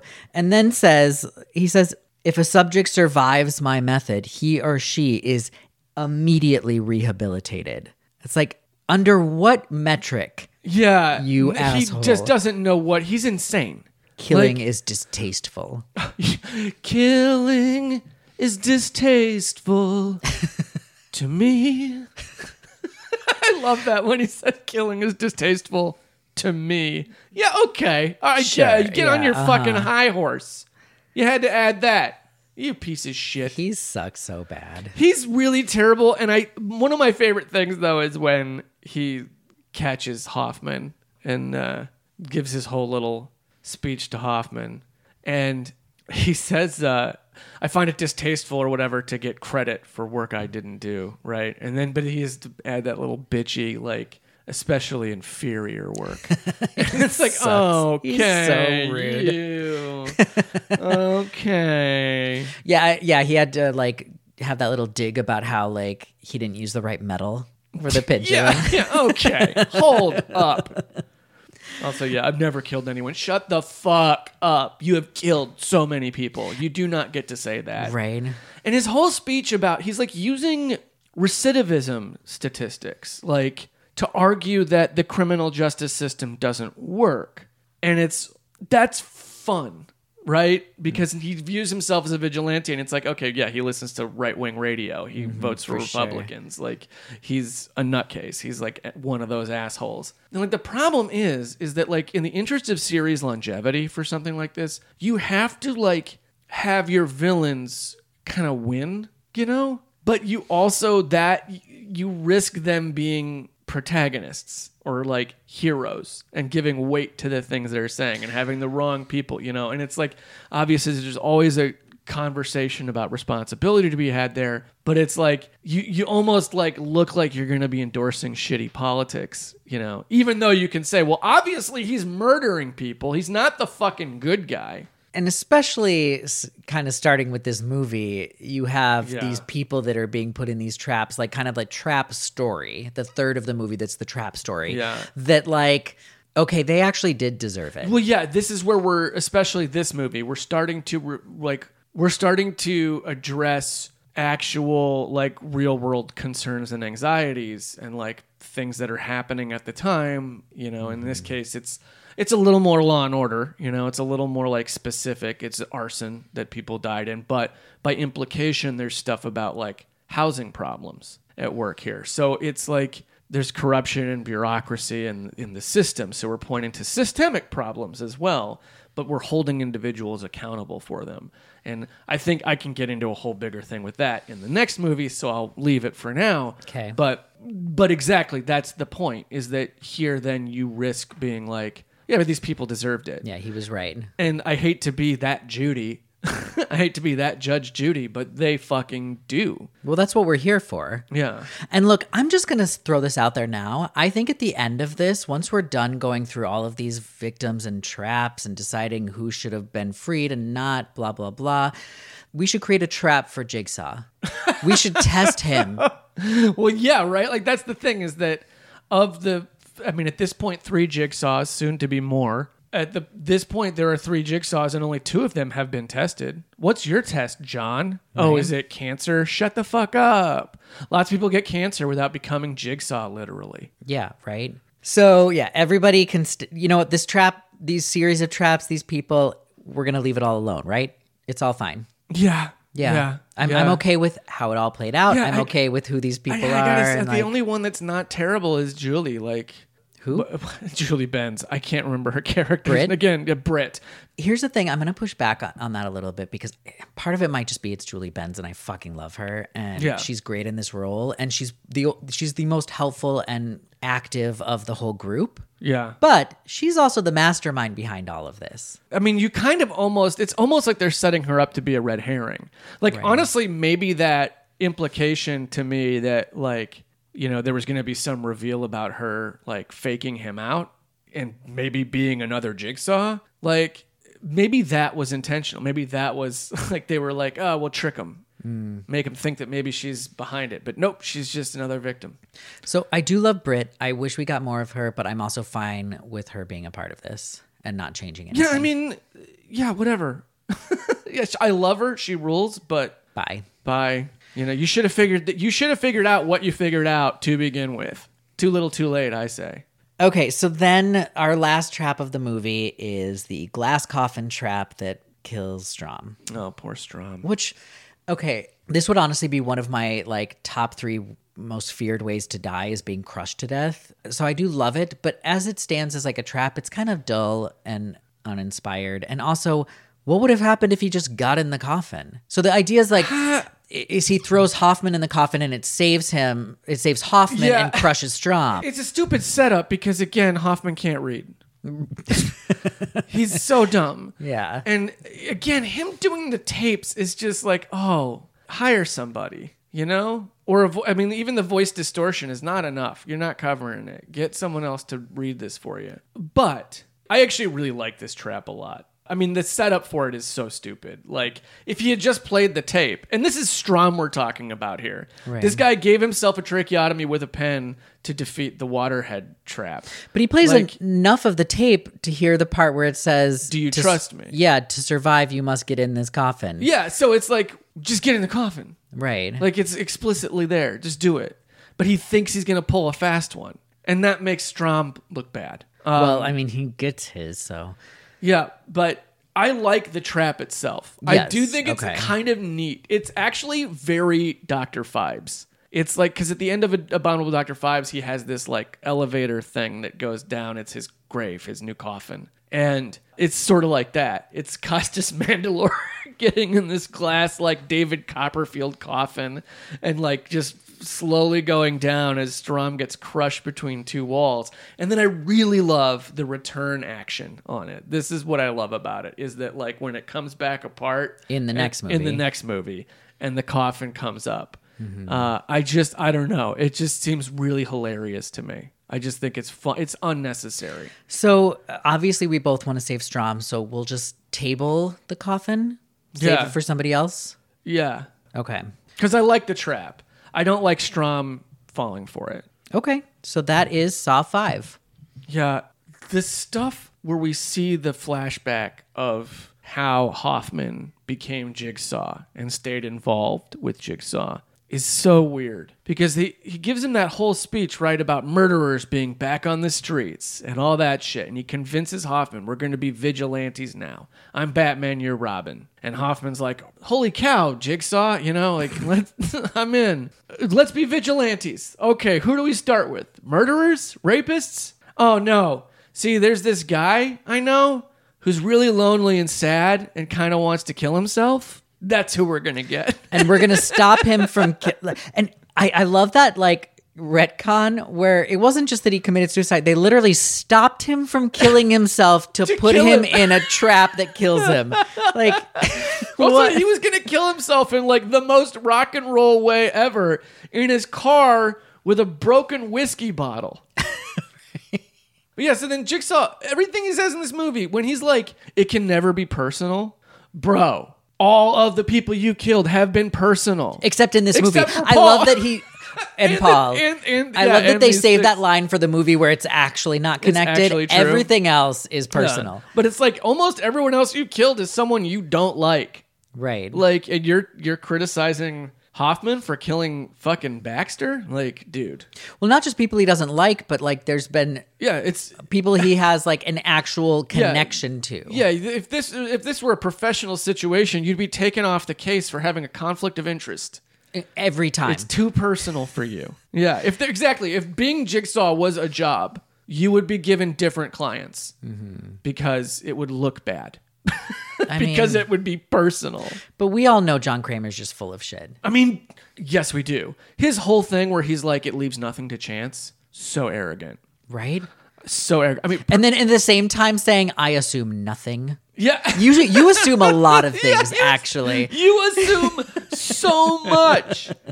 And he's like, actually, also, dude, it leaves a lot to chance. Right? A lot. Because there are more factors at work than, quote unquote, the human mind, whatever the fuck that is, like it's some kind of monolith. He's just like, if you understand the human mind, it leaves nothing to chance. And it's like, all right, calm down, because how are you an expert on the human mind? You don't even have you don't have any degrees in psychology, as far as I understand. Mm-hmm. So what is your expertise on the human mind? Is it listening to Rush Limbaugh and sneering at the homeless people that you pass every day on your drive to one of the many properties you own? You fuck. You piece of shit. Oh, my God. Although I will say, I do love all of this stuff of him and Hoffman, like, setting things up, like they're putting props out. In a stage production, you know? Right. And then Jigsaw, like, has to lie down and pretend to be dead, like, places. I love it. They're theater kids. Okay, so the very first thing we get in Saw 6 is we open up with the pound of flesh trap. So we have two loan sharks. We got Eddie and Simone, and they are being tested by who can put the most amount of flesh into the scale in a minute. To stop screws from being drilled into their temples. Which, okay, there are plenty of examples of Jigsaw's traps being bullshit, but I think this is one of the more egregious ones, in the sense that, like, we, even in this movie, I feel like, get John Kramer saying, I give people a choice, and it's like, this isn't a choice. No, literally someone has to die. This movie, this whole movie is the most egregious of that. Right. This whole movie, we'll go through them, but off the top of my head, I cannot think of a single trap in this movie that involves more than one person where there's a possibility of everyone surviving. And then not only that, but, like, also this entire movie, no person involved in this, after this pound of flesh trap, has a choice. Yeah. And also, everyone, right, is connected to John Crane. Like, this is another one where it's like, we find out that it's literally entirely personal. All of it. The very movie after he says it can never be personal, it's all personal. And this is one of the few movies where we can't say, well, I mean, there's actually probably, if you maybe keep track, you can probably decide who makes every trap, you know? But there's like, at some points, there's a reveal of like, oh, well, this trap was done by Amanda, or this trap, you know what I mean? Like, this is explicitly all John. Mm-hmm. It's all John because it's Hoffman following John's instructions. Hoffman and Jill following John's instructions. Yeah. And Jill makes it clear. Yeah. So this first one, pound of flesh, there's obviously no choice involved. It's whoever can like put the most flesh in this contraption. Mm-hmm. And, you know, Eddie is the bigger guy, so he's cutting off his own like pieces of his fat, you know, on his stomach. Yeah. And Simone then just in the last minute chops off her whole fucking arm and throws it in. There's a body shamey joke element to it. There is, for sure, that I don't appreciate. That I don't appreciate either. But also, this scene is madness. And it's like just screaming. It's all screaming and like gore and people just chopping pieces of themselves off. And her like, there's like visual gags where she's like sawing through one and then sees that he's getting ahead of her. So she's like, well, fuck, I need to saw off more. So let's move that line up. I like that gag. I love it. And then when she finally just chops her own arm off, it's like a demented fucking double dare physical challenge. Mm-hmm. It's like this, it's what this series is like about to me. There's like an encapsulation. The pound of flesh trap is the Barry and Claudette of the Saw franchise. Shut the fuck up. Because it really does like sum up everything that I find most like kind of endearing about this series, and I love it. I love the whole scene. Mm-hmm. Having said, like, yeah, it feels fatphobic 100%, but also this is transgressive. Like, this is extreme horror. Mm-hmm. Two things I really love about Simone. One, I love that it's our first, you maybe get a hint of it with Brit in the last movie, but it's our first example of somebody with, especially as like prolific as the Jigsaw killings are, and how we are clearly told in every movie after the first one that like he's all over the headlines, mm-hmm. that it's our first example of somebody waking up in a trap and being immediately like, I know what this is. Yeah. She's she's like, I've watched the news. Yeah. I've like followed some of the blogs. I mean, I guess previously we've had people suspect, but this is the first one where she's immediately like, okay. Yeah. Well, and furthermore, she's also one of the only people I think we see, or at least the first person we see who in this series survives a Jigsaw trap and then gets to be like, this is bullshit. Well, that was my second thing that I love about Simone, is that she immediately calls him out when you get to see her again. And you get to see her again. Yeah. And unlike, say, like Amanda, you know, you get to see somebody who survived who is just like, no, fuck that. I didn't learn anything. Yeah, what was I supposed to learn? What was I supposed to learn from this?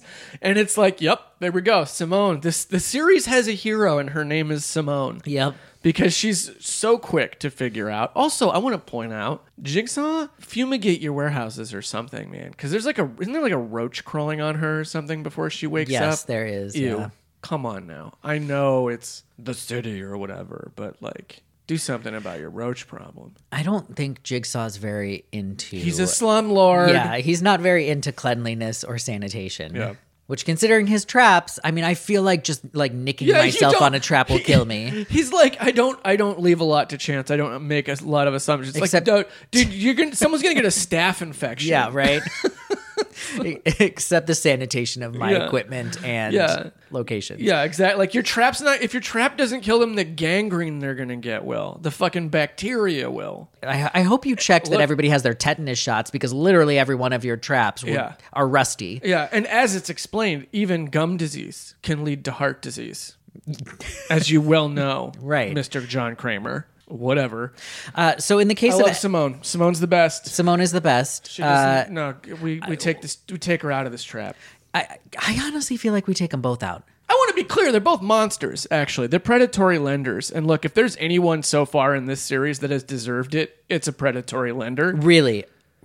Above the people like above, conspiring like the, to... Not above the Nazi murderer and not above the rapists and not above the rest of the characters in this movie, I want to say. Yeah. The predatory lending's a real fucking problem. It caused, you know, it's a big cause of the housing crisis. So and this, yeah, this movie's very topical. It was 2009. Yeah, this is the political Saw movie. This is the woke Saw movie. This is the leftist Saw movie, actually, in some points. Mm-hmm. It's weird. So John Kramer just does a hard pivot and starts voting for Bernie Sanders. So we free them from the pound of flesh trap. Do we like put them in a different trap, or are they just they get to be let go? I don't know. I feel like we don't. If we leave them in a trap, we just leave them in the trap that they were put in. You know what? How about this? We modify the trap. Okay. I want to make it so that they both can survive. Well, yeah. Okay. Like I want the pound of flesh to be like, you know what? Say a literal pound.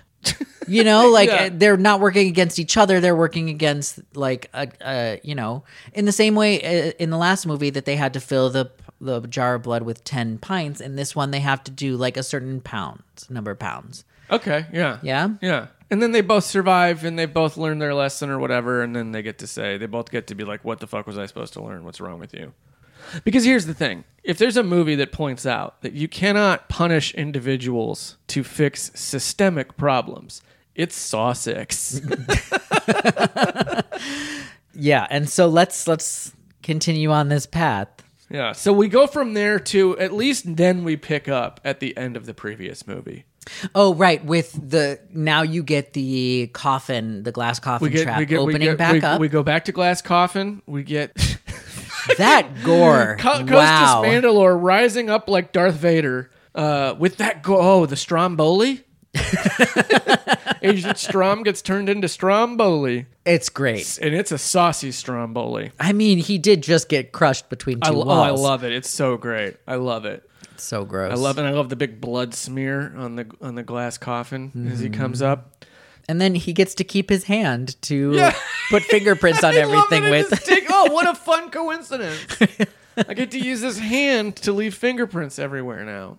Then this movie does something that the other movies don't do, is actually introduces us to Jigsaw's test subjects before they end up in the test. Mm-hmm. And these are characters that would be like the side subjects largely in one of the other movies, you know? But this movie like introduces us to them and allows us to make a couple assumptions about, well, our protagonist, let's say. Sure. Even though he's not a protagonist, but his whole thing is very interesting to me in this movie because it's a lot of proof of a lot of things, holes in Jigsaw's theories. So we're talking about William Easton. Yes. And he is sort of the centerpiece of this string of tests. Yeah, health insurance executive. Mm-hmm. So basically the most evil person on the planet. Right. Who specifically came up with an algorithm to deny people coverage. Yeah, to maximize the denial of coverage. Okay, so I will say, I think we should save him to the end because I feel like we should talk about all the ways that he is tested on the way and the people that are involved in that. I mean, because he is run through a string of tests in which he makes choices on behalf of his whole team. Yeah. Not just team. I mean, let's talk about the first fucking trap. It's the janitor. It's him versus Hank, the janitor in this oxygen mask trap. Hank. And yeah, this is right off the bat. It's like, well, one of you's going to die. Yeah, and so you no longer get to say I'm not a murderer because you are willfully, premeditatedly choosing to take a human life. It's just you don't know which one it's going to be. Just like with the pound of flesh trap, but also, and in this trap, it's pretty obvious who it's going to be. Oh, is it the like executive, or is it the eats healthy and is fine, or is it going to be the 50-year-old guy who works around hazardous chemicals and still smokes cigarettes? Right. Which Jigsaw calls him out and is basically like, you're going to die because you're a smoker. Let's be honest. Hank is put in this trap because he's a cigarette smoker. Which, wow. Rude. Wow. You're killing your body slowly with cigarettes. Wow. So I'm going to do it faster. Yeah. Like, also, we're talking about like a California janitor here. Fascist liberal shit. This is like, I don't know. When Jigsaw goes after these marginalized people like that, you know? Well, yeah, exactly. He's a custodian. He's not part of a ruling class. No, and he has absolutely nothing to do with any of the decisions being made in this building. No, at all. So what is... He might not even know what the what people... doing. Yeah. Like, it's a giant office building, so it could be multiple... companies working in the same client building. That his service has, been hired he's by. Cleaning, and you're going to punish him because he's a smoker. And let's point out, though, also right off the bat, William is trying to help Hank. He's telling Hank, "Hold your breath." Like he's immediately "I don't want this fucking guy to die." Right.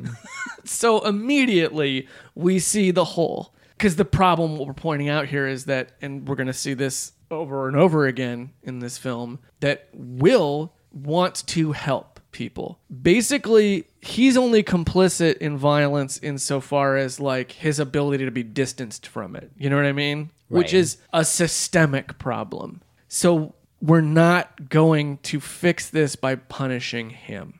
Because the idea, right, is you have to be selfish and let this person die to win. But he's not letting anyone die. It's weird. Jigsaw doesn't really have a message in this movie. No, he doesn't really know what it is. It's real muddled. But anyway, sorry. No, we're setting Hank free for sure. Yeah. So there is no oxygen mask trap. That's a bullshit trap. Yeah, it's kind of a bullshit trap anyway. It's just, it's what if you have asthma? Right, you know? Also you're inducing panic. Yeah, I like the design is fun of it, crushing your rib cage and then squeezing your lungs into goo because of your breath. I do think that's actually a very fun concept, but I don't. I feel like it's one of those things that's pretty on paper, but then you start working with it, you realize how unfair it is and how weird it is, and it's you got better ideas. Sure, this is one that you love, but sometimes you got to kill your darlings, Yeah, absolutely. Not every trap needs to make it all the way to, actualization. Yeah. So we just get rid of this trap entirely. Okay, I'm fine with that. Cool. Hank, you're free. Oxygen mask trap, gone. I will say, Hank, you should quit smoking. That's not for us to decide, though. Advice. I'm not saying I'm going to kill him over it. I know he knows it. Well, here's what I want to say to him is not, Hank, you should quit smoking, but Hank, I'm one of those guys who for a long time thought I would never quit smoking cigarettes, and I did. I'm 3 years now without a cigarette. Over three plus years, no cigarettes, no problem. Yeah, and I'm seven, and you're so seven, what we're saying is we believe in you. We believe in you. You can do it. We're not gonna force you to fight for your life. In order to get you to quit smoking. I'm not even gonna judge you for it. And if we're out somewhere together, and you're I gotta have a smoke real quick, I'm not gonna give you shit for it. No. So then we have the neck wire trap, where we have William's secretary Addie and William's personal assistant Alan. Did I get that right? Is that who they are? Yeah. And he has to choose between them. They're both on a noose, basically. Yeah, and Jigsaw kind of... It's this is one of those cases where, no, he definitely just murdered somebody. Yeah, for sure. And he definitely murdered the one more than the other, because the whole time he's what are you going to... It's when you're trying to get someone to take something... one of two things, but you want one of the two things, so you kind of are you oversell one. You oversell. You want you want this really cool thing, or you want this thing that kind of sucks, right? It's like that. So are you going to save Addie, who has a family? Yeah, and look at all these pictures of her with the people that love her, that are going to miss her. She's probably nice. She bakes cookies for people. She's a sweetheart. Here's pictures of Alan just eating at home by himself. Alone, no friends. And you know what that means. If he has no friends, he's probably not worth liking. He sucks. Yeah. Honestly, no one gives a shit about him. He has no family, nothing in his life. He doesn't even have a plant. But you choose. Also, I bet he's probably kind of racist. Yeah. I mean, look at him. Yeah. We're going to save that guy? But it's your choice. He's never going to do anything good for anyone? William, it is your choice. Or are you going to save this sweet, sweet lady who's just the best? Totally up to you. No pressure. I mean, I have no stake in it. This is your decision to make. Right. And it's you fucking threw Alan under the bus like crazy. He knew what he was doing. And he definitely killed Alan. Yeah, no, that's terrible. I will say, I love the mechanism of it. The hanging and then bringing the body forward to smash against the... Oh, right, like shoving it in his window. Face, like, yeah. You chose this. Well, and I love that how he demonstrates it is with the Billy puppet. Like, he walks over and the Billy puppet gets fucking... swings into the window. Mm-hmm. It's fun. Yeah, and then it's... Look at him now. But like here's... a bug on a windshield. Here's another trap that shouldn't exist in two people that should just be free. Yeah. You know, like... Yeah.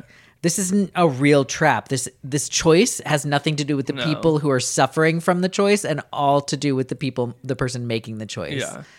And yeah, it's like, what the fuck did Alan do to you, John? I mean, honestly, in this case, Jigsaw's illustrating the problem of the system here. Mm-hmm. That like William was put into this position of he just had to choose between two people. Like, he had to kill one. Yeah, and every time he's like, I don't want anyone to die.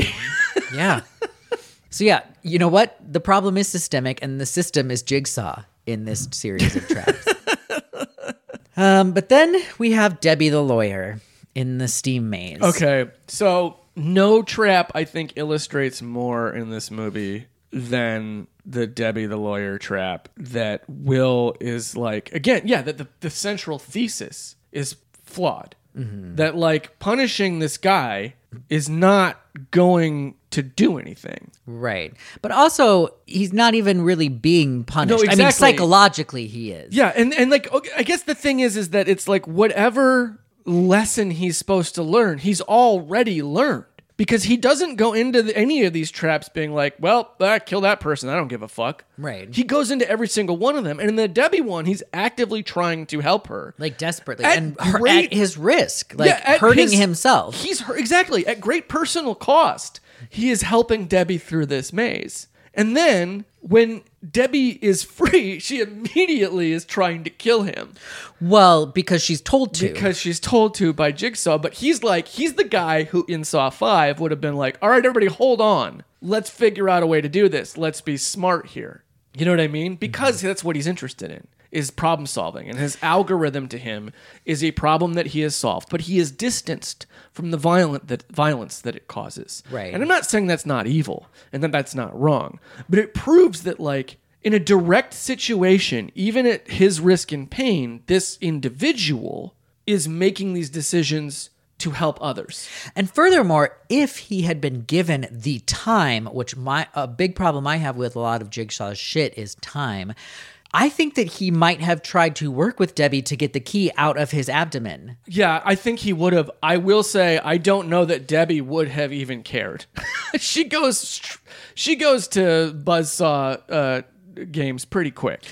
Yeah, but she also, had 20 seconds? She's panicking because she's about to die. Yeah. But Jigsaw set this up. It's better to ask for forgiveness than permission. Right, and she's not going to, she's not going to kill him until he fights back, but like she's really just trying to like, because she sees like, where the wound is. Just let me get the key out of you with this saw. But the thing is that Jigsaw gave her that information and not him. Yeah. So again, had he been given that information, he probably would have been like, yeah, sure, here you go. And more time. 20 seconds. Got my appendix out. What's this? You know, 20 seconds is not enough time to get a key out of your abdomen that's been sewed in there. No, because there's probably going to be some digging. You know. Mm-hmm. Yeah, it's not just easy to find. Like, human guts are kind of messy. Yeah, but it's also it's the distance and detachment that is granted these individuals that allows them to make choices that perpetuate violence. You know what I mean? Like, right. And that's not super helpful information, but it's just more of like, well, pretty clearly the Debbie trap shows like, well, you're a fucking asshole, John, and this guy's already learned whatever lesson he needs to learn. Right. And maybe if he just put his problem-solving skills into a different area other than like insurance company executive. But here's the thing. It doesn't matter if you kill Will Easton. There's going to be 6 more of him, you know, as long as the system is still intact. Yeah. John, come on, man. Read some David Graeber. He should know that this is how this works. Read some bell hooks, John. But in the case of Debbie, we also need to acknowledge that she is, out of all of the people, well, actually, that's not true. Out of all the people so far, she's probably the shittiest. She's actively coaching him on how to win a lawsuit against a family who lost their father and husband to cancer because they wouldn't cover. Like, she's an insurance company lawyer. She's the devil. And I don't think that it's about distance and detachment for her. I think she likes being an insurance company lawyer. Yeah, she seems to actually kind of revel in the things that she's saying. And I know that I'm placing a different standard on her than I am on him, probably. But well, we'll get to him. Yeah. And again, I don't want to come off like I'm necessarily defending him, but I'm fine with her being in this trap. Yeah, I think it's okay. So we'll leave it be. All right, here's a tricky one. Oh, gosh. The carousel trap. The merry-go-round trolley problem with a shotgun. So we have 6 people, and he's allowed to save 2. Which, here's another, I don't leave anything to chance. What if he didn't hit the button in time, and it starts to raise because it was shooting him in the chest, and it just shoots him in the head? Yeah. And then he loses the button. We've seen a few times that, like, the timing of these traps sometimes isn't always great. Right. You know? And someone's about to get free, and, oh, whoops. But I'm John Kramer, and I leave nothing to chance. Yeah, except for the chance that people aren't going to fucking panic when they're told they're going to die in literally 20 seconds, you dumb fuck. So all we know about these 6 people, to begin with, is that they are a team of people that is their job is to find any error they can in any application for coverage in order to deny coverage. Yes, and that they like that. And we learn through this little trap that most of them are okay lying or throwing other people under the bus to get ahead. So, like, fuck them? I don't know. I don't care. Like, they're called the dog pit, and they're rich young assholes that are trying to get ahead in the world of insurance. In the world of insurance, which is already shitty. And they're, like, they're sharks. They're monsters. They're predators. Like, their job is to find reasons to deny people coverage. Mm-hmm. But the carousel trap is bullshit. Yeah. Here's the thing. I think all 6 of them should be in a pound of flesh trap. But it's like the Seth Baxter trap where it's rigged and there's no actual way. Oh, you want them to die. So they just keep cutting. Yeah, I'm fine with them just dying. Oh, okay. I'm going to be honest. I'm fine with Will just not pressing the button for anybody. I find the fact that he does it for any of them to be pretty charitable. Well, the one lady does say she's pregnant, which who knows if that's the truth or not. I mean, yeah, the guy says she's lying, but also what is he, you know what I mean? Like, he's lying. And that Josh guy, right? That's his name. The one that does the last one to get killed. Yeah. He's a dick. He's a misogynist. He's like, I get it. A fucking bitch says something. And it's like, wow. Okay. Gross. Mm-hmm. You can definitely get shot, bro. So pound of flesh with no escape. Yeah. Yeah, they're all just cutting pieces of themselves off and slowly realizing that it's not going to matter. Wow, I love how mean you get when it comes to insurance companies. They're fucking evil, man. No. I mean, again, I don't think killing any of these people is going to change anything. And also, it's a bullshit trap because all the traps in this movie are bullshit in that same way where it's just like, you're killing people no matter what. Right. Like, none of these people in these traps are, like, in any way able to stop themselves from being killed. No, it's all in William's hands. Like, it's all in William's hands, the same way that we've seen in a couple movies now, where it's other, you know, you've done that. But it's like, in this way, it's even less in William's hands? I don't know. It is in the same way that it was in Jeff's hands in 3. Even less. But even less. Like, they feel like dioramas of just, like, press this button, and, you know, when you go to a museum with dioramas and you press a button, something lights up in a corner or whatever. It's like that. But like in every example except Debbie the lawyer, somebody was going to die. And in the carousel example, 4 people at minimum were going to die. Yeah. No matter what happened. And it's just like, yeah, fuck you. That's bullshit. It's not at all fair. But I'm not a murderer, says Jigsaw. That's my issue. It's like, just own up to what you're doing. Right. Just tell me you're killing insurance executives. I would like you more if you were just like, yeah, I'm committing murder. And my victims are predatory lenders, corrupt real estate officials, and, you know, people that find reasons to deny health coverage to people. Like, yep, and I'd be like, oh, sounds good. Keep up the good work. I don't fucking care. Do you need a donation? How do I help? Right. But no, instead you have to get on this fucking high horse. And be like, I don't kill people. I'm a fucking saint. I give people a choice. I'm a psychotic monk. I rehab people. Everybody who goes through my system comes out the other side a new person. Yeah, no, dude, you're not fixing anyone. Just admit, just cop to the fact that at least you're only destroying targets that deserve it. Right. But you're still destroying people. So then we get to the final trap in this journey of William Easton's, where he is faced with... I mean, let's just leave the sister aside, because she was just a bait and switch. Oh, Pamela? Yeah. MILF journalist? Like, she literally... Her only purpose is so that you think that the Abbotts, Tara and Brent, are his wife and kid, so that when he gets to that final thing... Because he keeps saying, oh, you'll get to see your family, you'll get to see your family. It's really just to bait and switch that. Okay, so...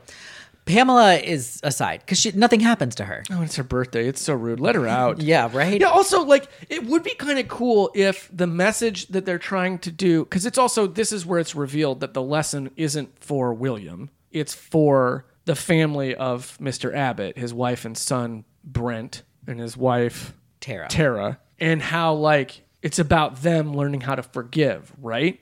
And it's almost like, okay, if that's the entire point, yeah, punishing this guy's not going to change anything. But she actually gives a very valid reason for choosing to kill him, which is, it's not for me, it's not for my husband, it's to stop you from doing it to somebody else. Mm-hmm. Which I think is, like, obviously, really, if we're going to talk about this kind of shit, the only real reason to do it, you know? Right. Not out of some sense of punishment or whatever, or even, like, an illusion of rehabilitation. Because the minute you're taking a life, you are pretty much saying you do not believe this person can be rehabilitated, which is, like, against Jigsaw's whole message too, right? Like, that's his whole thing, is he's trying to rehabilitate people because it worked for Amanda, which, by the way, it didn't. If you were offering Amanda up as, like, proof that your fucking thing works, you might want to recrunch those numbers, my friend. Right. As we see. He sees. But then it's revealed that it wasn't even a failing on her part. It was that Hoffman had information about her and was threatening to give it to John Kramer. Yeah, Hoffman set her up. Yeah, Hoffman sent her up to kill Lynn. But she still was setting up these traps that had no escape. Yeah, I mean, she still did that to Jigsaw Carrie. Still tested her specifically because she was not rehabilitated. In fact, if anything, she was actually more of a problem. Yeah, your whole system failed, bud. And you're still... doing it. But no. According to him, they're instantly rehabilitated. What an asshole. What a piece of shit. So my point is that it would have been fun if Tara, when she dumps the lever and when she hits the lever and dumps the acid, if it didn't go on William, but on his sister. Because then she would be like, oh, fuck, like, now he's lost a loved one. That's the same pain that I have. That would be now hardcore. I am learning a lesson about vengeance and the collateral damage of it. I mean, it's still fucking rigged and doesn't actually mean anything because it's John Kramer being a psycho and not understanding that more harm is probably not the answer to harm. Right.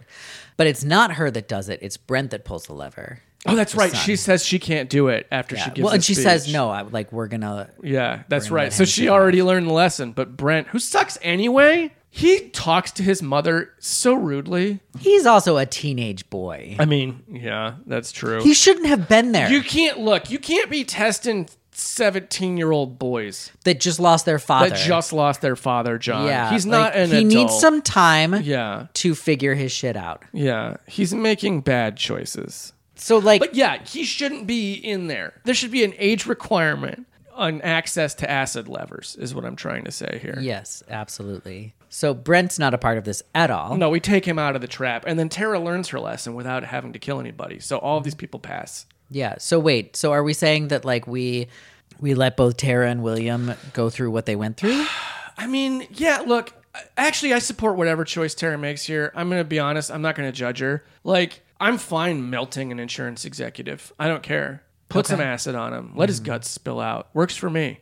But also, like, it's not going to change anything. I mean, in the long run. Because I think, again, Will has already learned his lesson. And I think Tara knows that when she makes a decision not to throw the switch. So, yeah, I guess let Will out. Yeah, he's been through enough. Yeah. Which feels weird to be like, let the insurance executive go. But kill all of the people that work under him. That feels rude. What do you think? Maybe it's that Will denied him coverage because of the creepy shit John said to him when they met at the party. I mean, that was really creepy. If you were to start laying that, what you don't understand. First of all, you're telling this man his job, which is rude. I mean, I get it. He's evil. But, you start talking that will to live shit at a party we just met. You're fucking weird. At your wife's fundraiser? Yeah, that we gave money to? You're going to say this shit to me? I'm denying you coverage, bitch. I fucking I hate it that I'm on the insurance guy's side now.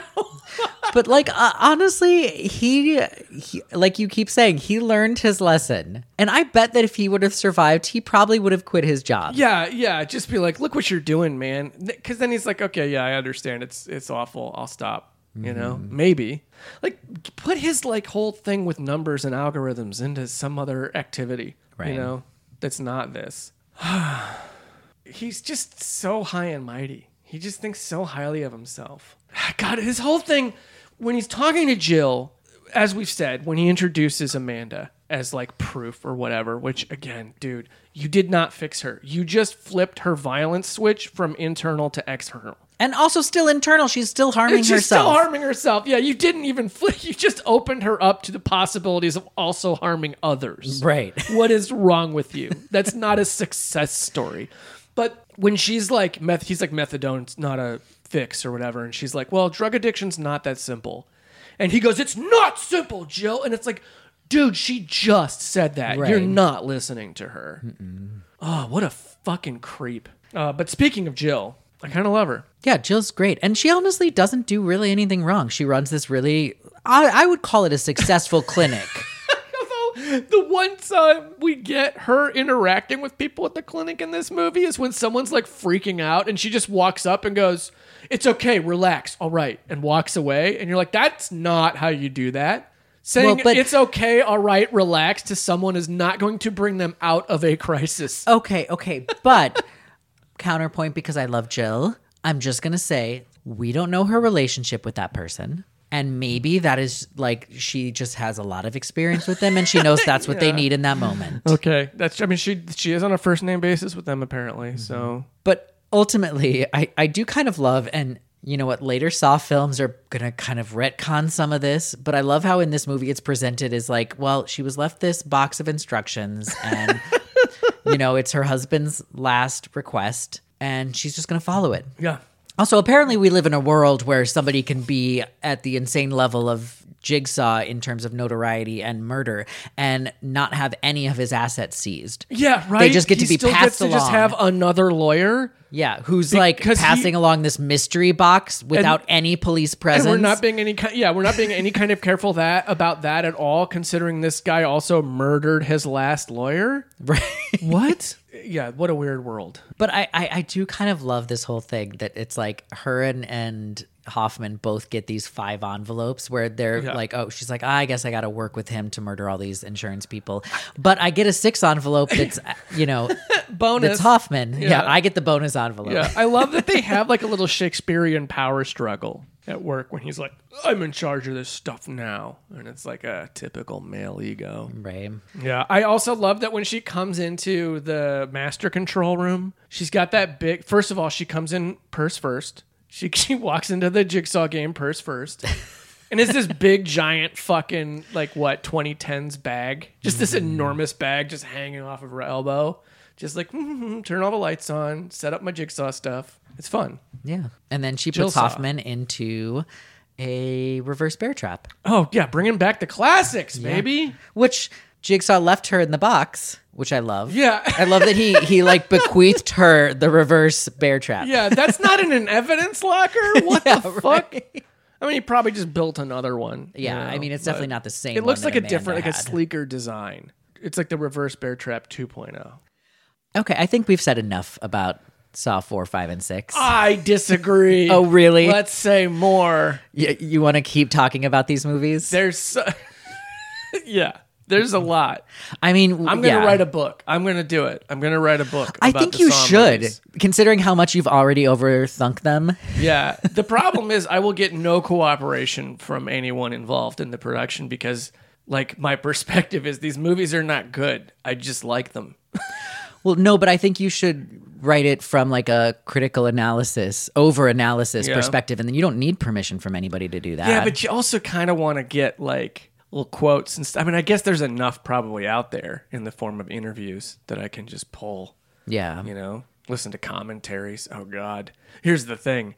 Writing a book would mean like watching all of the movies with multiple commentary tracks and behind the scenes stuff. Mm-hmm. And I don't know if I have that in me. Yeah, I mean, that's fair. I'm already exhausted. Did you catch that? I got it. I love it. The Saw movies were not meant to be binged. They really weren't. No, whatever though. It's weird how much I'm coming around because I've never been like anti-Saw movies except for that brief window between me seeing Saw 1 and Saw 2 coming out. Yeah. Probably the only time I've been staunchly anti-Saw. But I now am like this. Watching these movies makes me really think very deeply about the production code. And about like what it did to audiences and studios and like how for just like 20 years there was not what real life was just not being shown in movies. Mm-hmm. So people like got this really weird idea of what life was, you know, like if they didn't have certain, let's say, class-based experiences, you know, if they weren't from marginalized identity, they just didn't know that anything bad was going on. Like, and it's affected our ability to watch movies like Saw because, and, I mean, slashers have this too. We're like this critical backlash to them, or extreme horror with the term torture porn. If you go back and watch like pre-code horror movies, this kind of stuff is in them. Like, it's not obviously this blunt or graphic, but if you watch like Murders at the Zoo or the Dr. X movies, you know, there is this like gritty, nasty stuff going on in it and very real world stuff. So like this is why I'm like, I want to write a book about the Saw movies. Yeah, you really just go so far with your thought process on these movies. Your fucking Saw book isn't going to be a book. It's going to be like 3 volumes. If you're starting with the production code... Oh, buddy, I'm going to start with, like, the Grand Guignol. Oh, of course, yeah. I'm going to work Greek drama into this. You're not even going to start talking about Saw 1 until Volume 2. Yeah. Like, you're, like, 500-plus pages in before you even start talking about the Saw movies. Oh, boy, if you think I'm not going to bring opera into the party... Listeners, you have no idea how much of these episodes we have deleted because Andy keeps overthinking everything about the Saw movies. Yeah. We're not kidding about this. My Saw book will open with, I think Aeschylus said it best. I definitely overthink them. But for today, we're done. We're done. Yeah, so that was 4, 5, and 6. And then we'll be coming back with 7... Well, okay, actually, no, we're done with the numbers. We're coming back with the final chapter, Jigsaw and Spiral, next week. Yeah. All right. We will see you then if we're still alive. And until then, bye. Good luck. TTFN.